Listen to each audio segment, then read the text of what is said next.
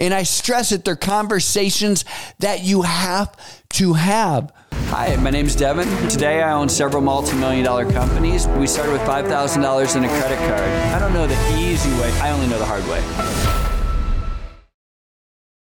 Hey everyone, welcome to the Whiteboard Entrepreneur Podcast, where I give straightforward advice to fuel the entrepreneur in all of us. I'm Devin Dickinson, and today I want to talk to you about partnerships are tough.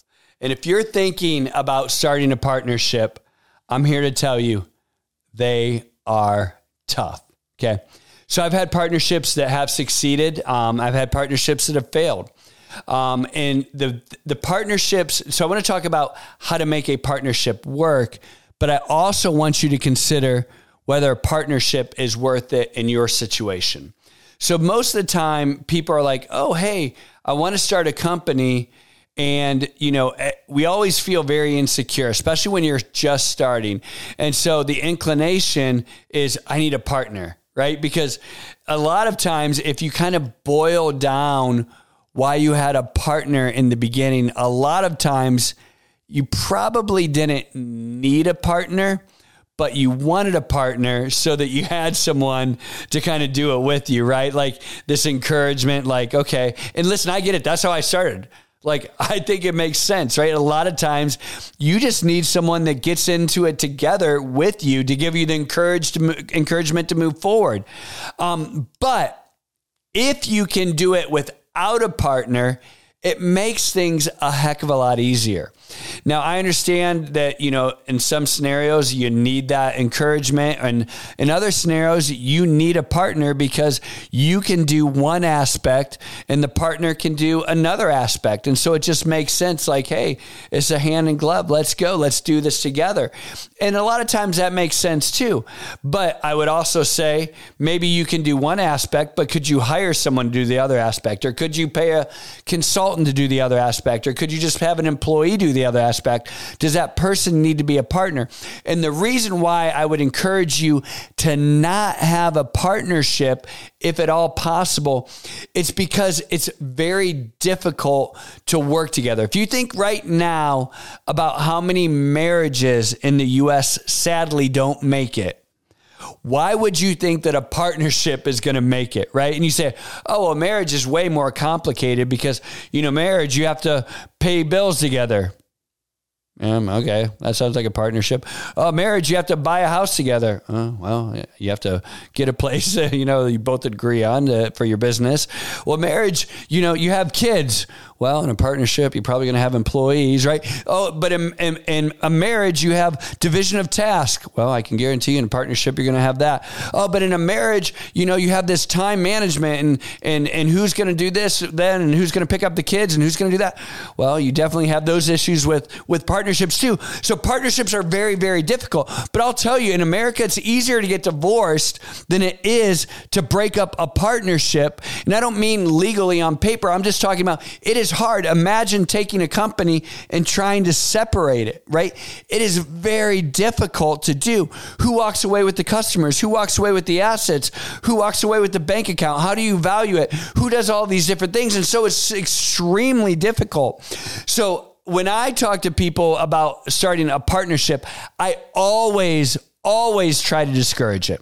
If you can do something on your own without a partner, let me encourage you. I would highly encourage you to start that way. If for some reason you need a partner, and then I would tell you, great, then what you need to do is you need to lay some basic and fundamental ground rules for your partnership. And so it becomes a very, it's a little easier when one person's a majority and the other's a minority. But let me just encourage you that you have to have written policies and something you both sign, both agree with when it comes to decision making, right? So what happens if one person says yes and the other person says no? How do you solve that? Who wins the argument? Fundamentally, that's where you want to start, right? So that's a pretty uncomfortable conversation. So I would start my partnership. Before I did anything, I would sit down with my partner and I would have that conversation and say, okay, well, if we're going to do this partnership, how do we solve that? And if you can't get past that, right? If you can't get past that answer, well, then you ain't going to make it as a partnership, right? And so let's say you say, okay, great. We're actually going to be, I'm going to be fifty-one percent owner and this person is going to be forty-nine percent owner. And what that means is at the end of the day, if we disagree, then, then we're going to go with my decision and not this person's decision. Okay, great. Well, that's a good start. But what happens if you disagree so often that you're going to try to separate the company? Well, this is where I think it's very important going into the business that you already pre-negotiate how you will separate if you're going to go away, right?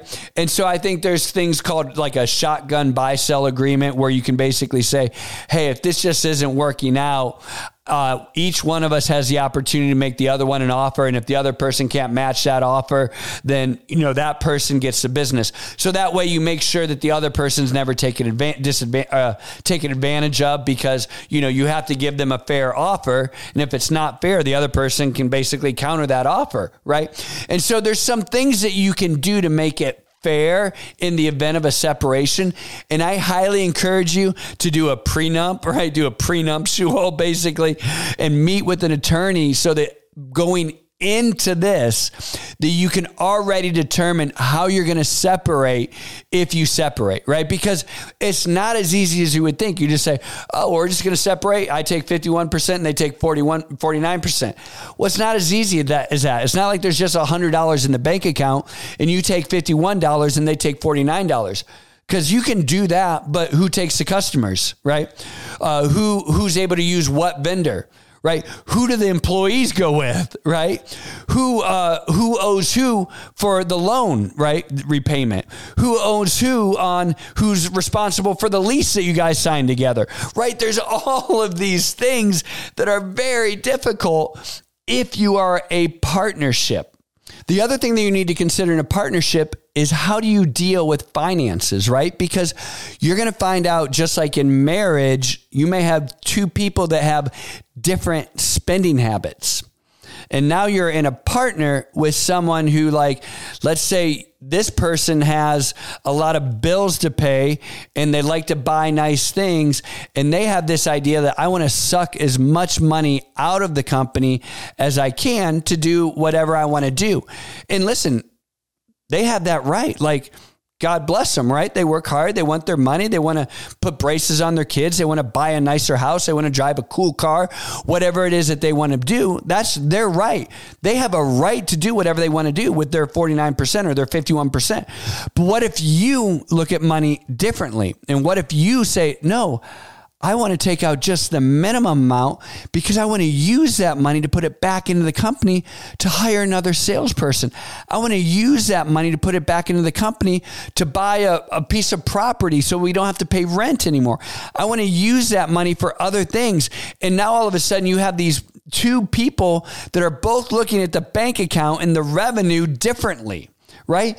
And so these are so many difficult conversations that you're going to have along the way. So again, if you can avoid this altogether, like you should avoid it altogether, but I would go into it with written ideas and every single year get together and have these conversations about how are we going to deal with our money? Are we going to leave it in the, are we going to leave a certain amount in the company to grow the company? Or are we going to try to take as much out as we can?